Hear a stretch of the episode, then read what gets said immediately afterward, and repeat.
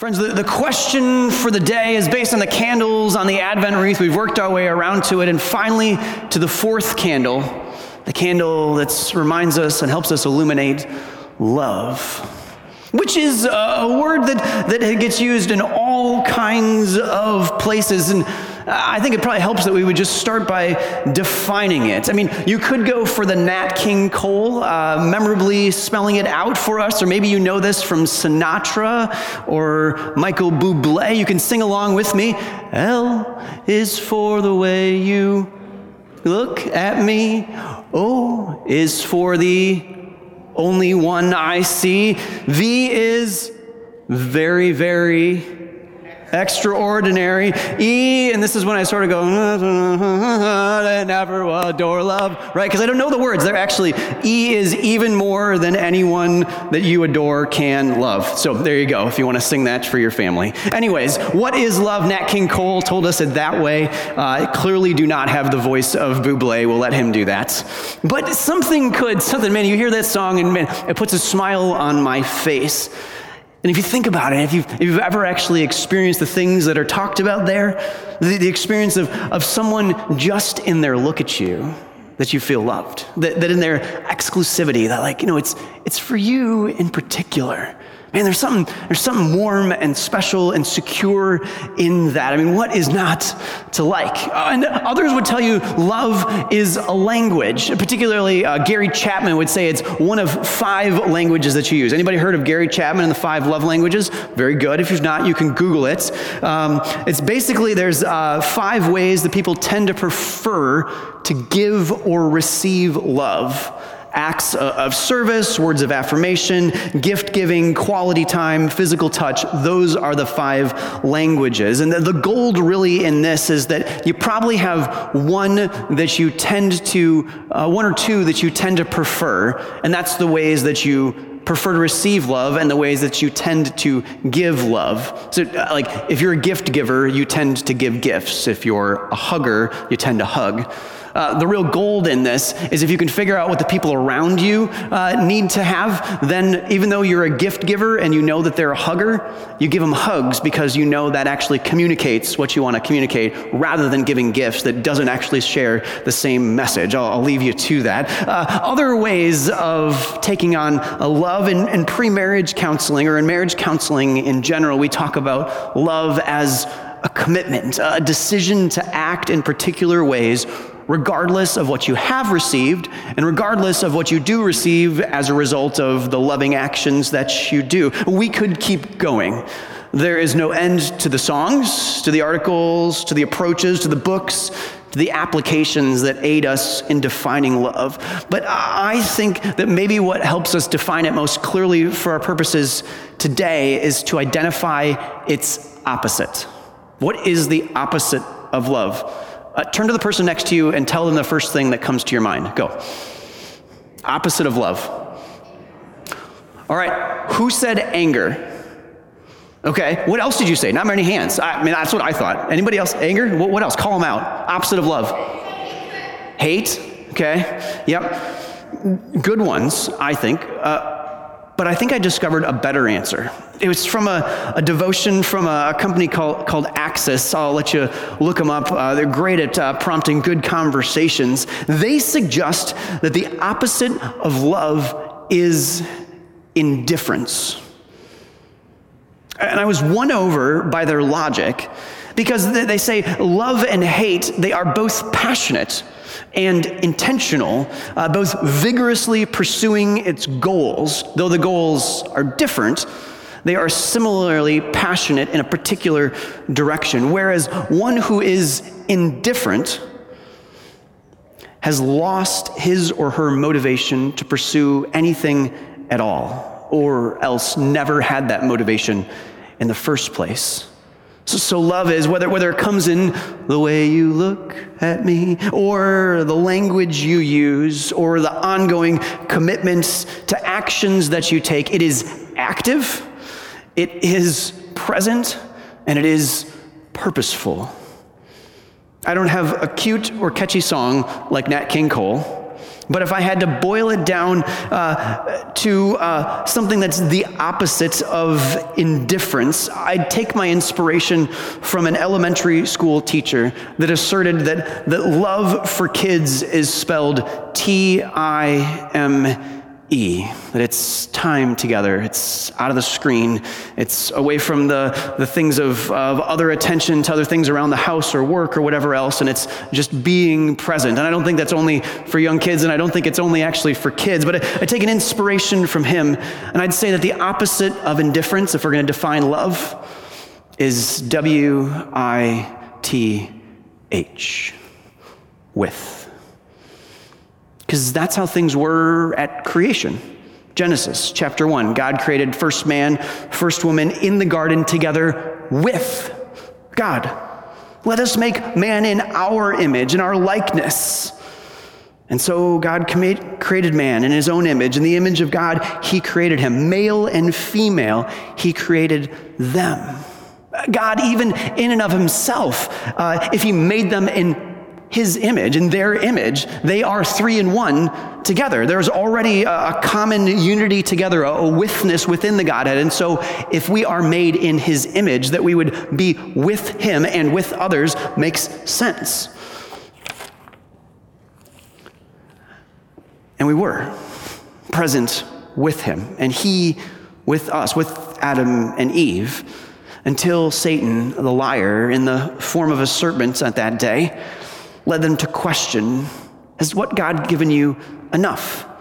Uh, led them to think things like, uh, He's withholding from you when He said, You may eat from everything in the garden except the one tree of the knowledge of good and evil.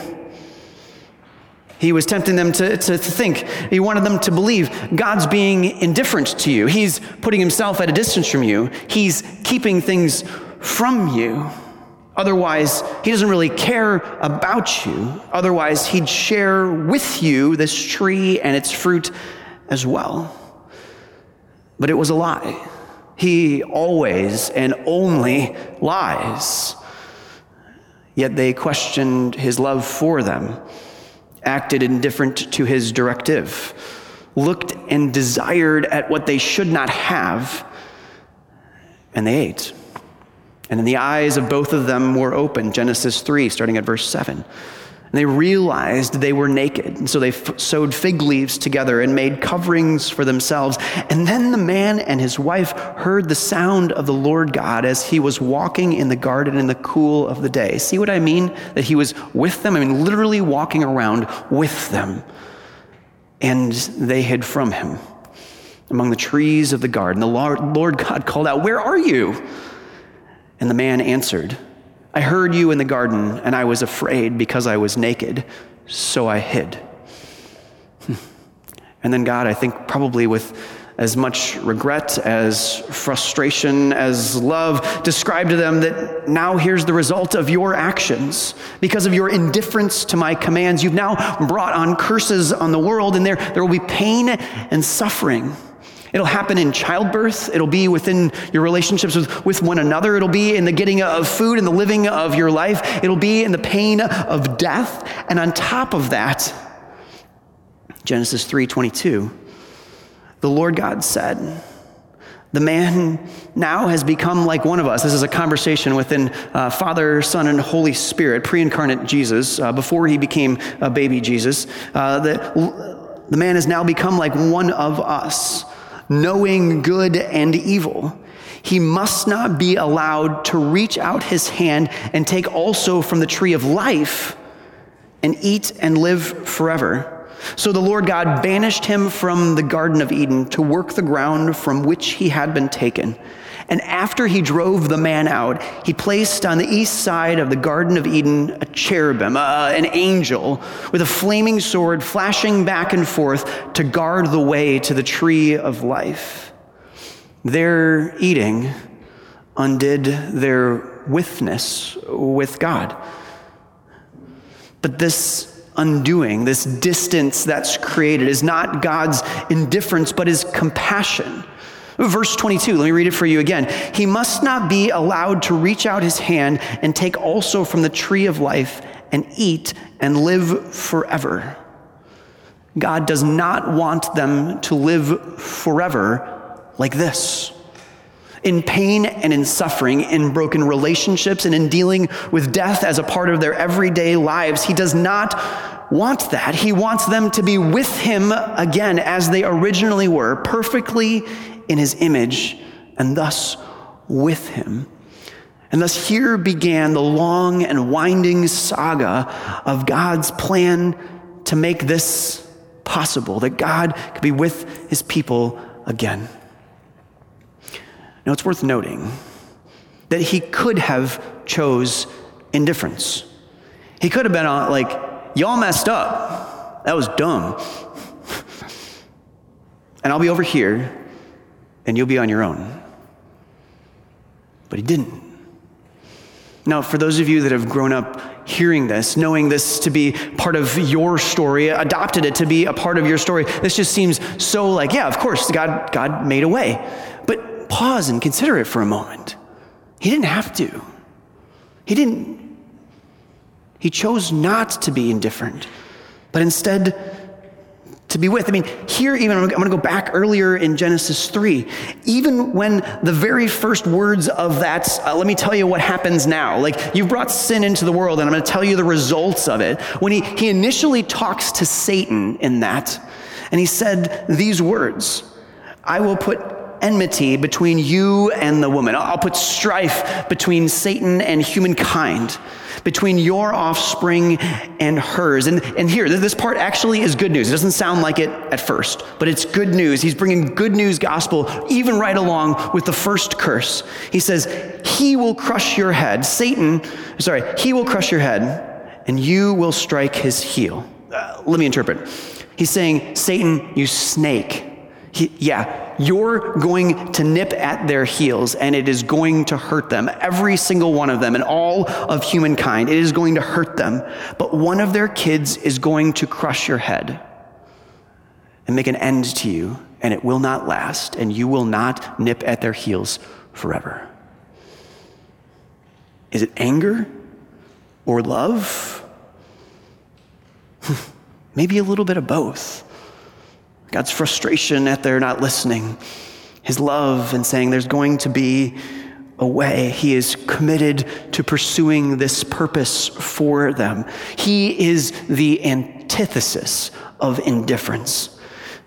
And even while they wait for the one to come, he, in all kinds of ways, continues to be with them. He is the opposite of indifference, the, the antithesis of indifference. He's committed to helping and caring for and saving his people. It's committed to working out his plan to eventually return so that they could be with him. Uh, let me just give you a few of these things. I mean, really, the whole of the Old Testament, and quite honestly, all of Scripture, is a story of God pursuing a way to be with his people. I mean, just hear a few words. He's, he's with them through his words. Like, consider Abraham. That he promises that he'll make a way for him to be a father uh, of many nations from which this child will come.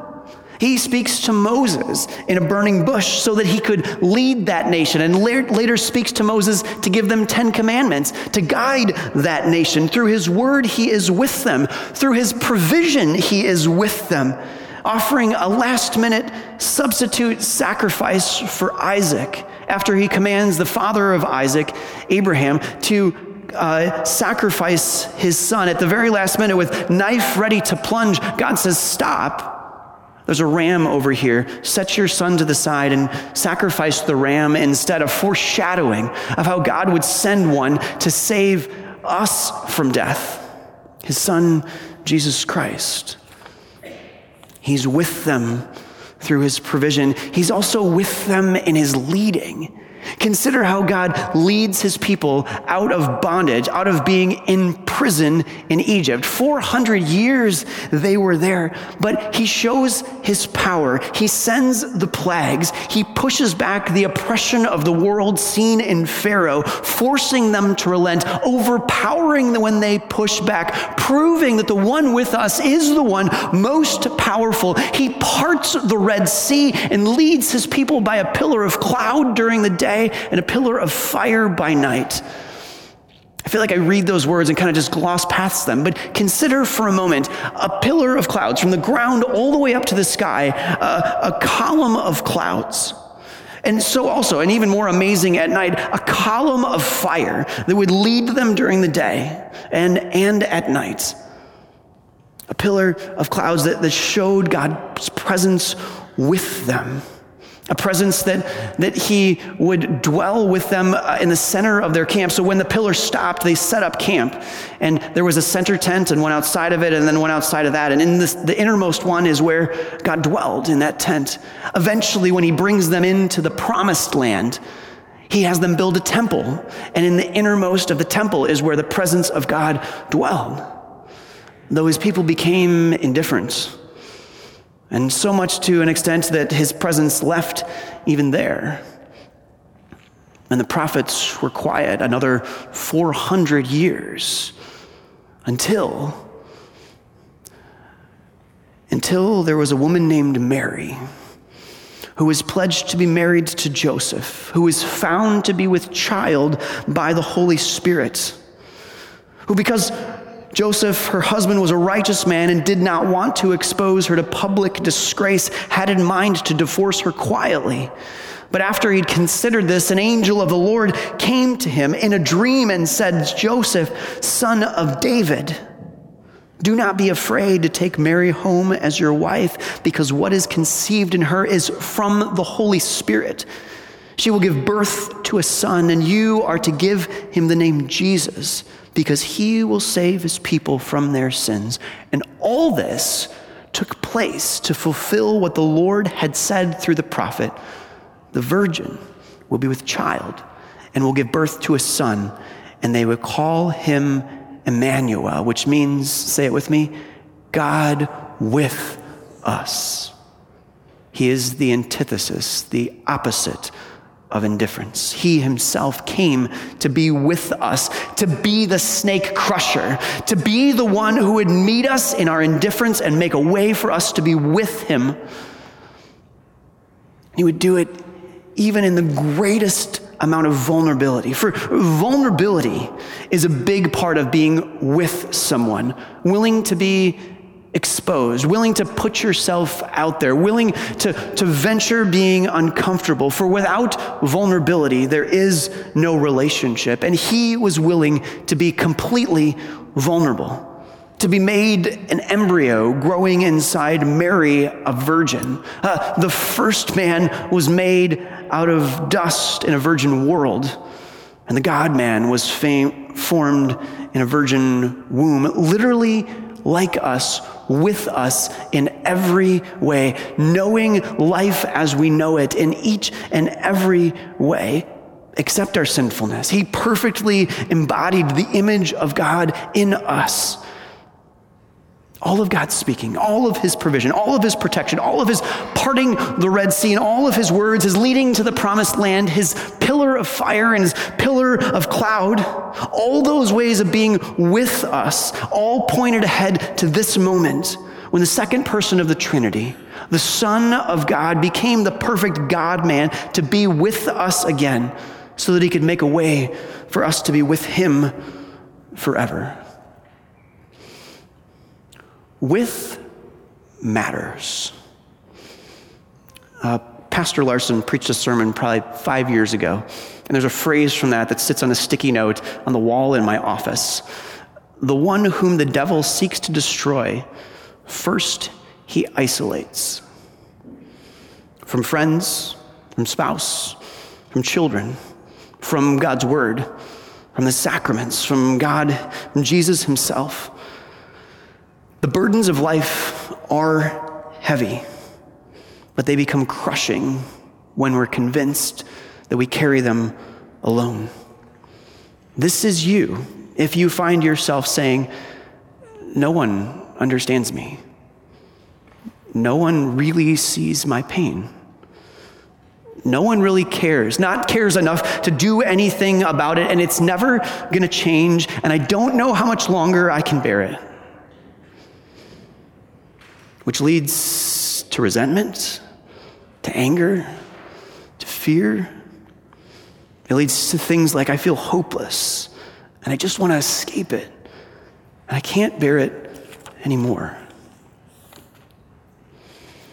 Satan has many lies, but I think these are some of his favorites. You're alone. No one cares. It's not going to change.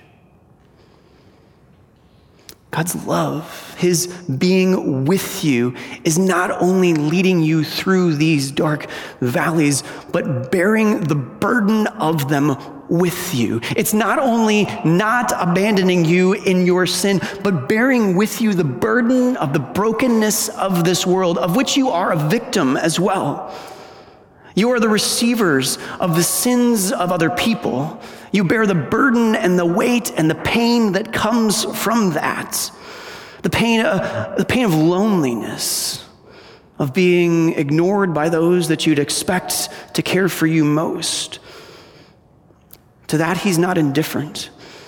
As you endure the pain of the, maybe the anger of a friend or the outbursts of a boss or a child or a spouse or a parent, He bears it with you. The pain of illness that lingers in your own body, or the difficulty of, of ongoing caretaking and care for another's, He says, I see you, and I know it, and I carry it along with you. When He bared our burdens on the cross, He bared those burdens too. It's why we're invited to cast all your cares on him because he cares for you. It's why Jesus invited, Come to me, all who are weary and heavy burdened, and I will give you rest. Take my yoke upon you, learn from me, for I am gentle and humble in heart, and you will find rest for your souls. For my yoke is easy and my burden is light. It's not light because the weight of it is not heavy. It is light because he bears it with you. It doesn't make it nothing, but his carrying it with you makes it bearable for now and until he returns again and he will take away all the shackles of all those pains and all the hurts of all the brokenness in our world and our relationships. There is lots of ways we could define love. But as you light the final candle on your Advent wreath at home, or as you light a candle, a single candle at home, if you will, let it be a reminder of the light of Christ in your own life it illuminates in your mind not only all the ways that God has been with his people in ages past, but how he came to be with us, to be Emmanuel, God with us, his love with us. Let it remind you that in baptism, this spirit has been given to you, that, that you were, were given a candle at baptism, and remind you of the presence of God with you, a light to illuminate your life, that remind you that at this table you come and are served by a God who comes to be with you and comes to serve you, to bear your burdens with you. Let it illuminate the innumerable ways that He is the antithesis of indifference. Let that lead you, fill you.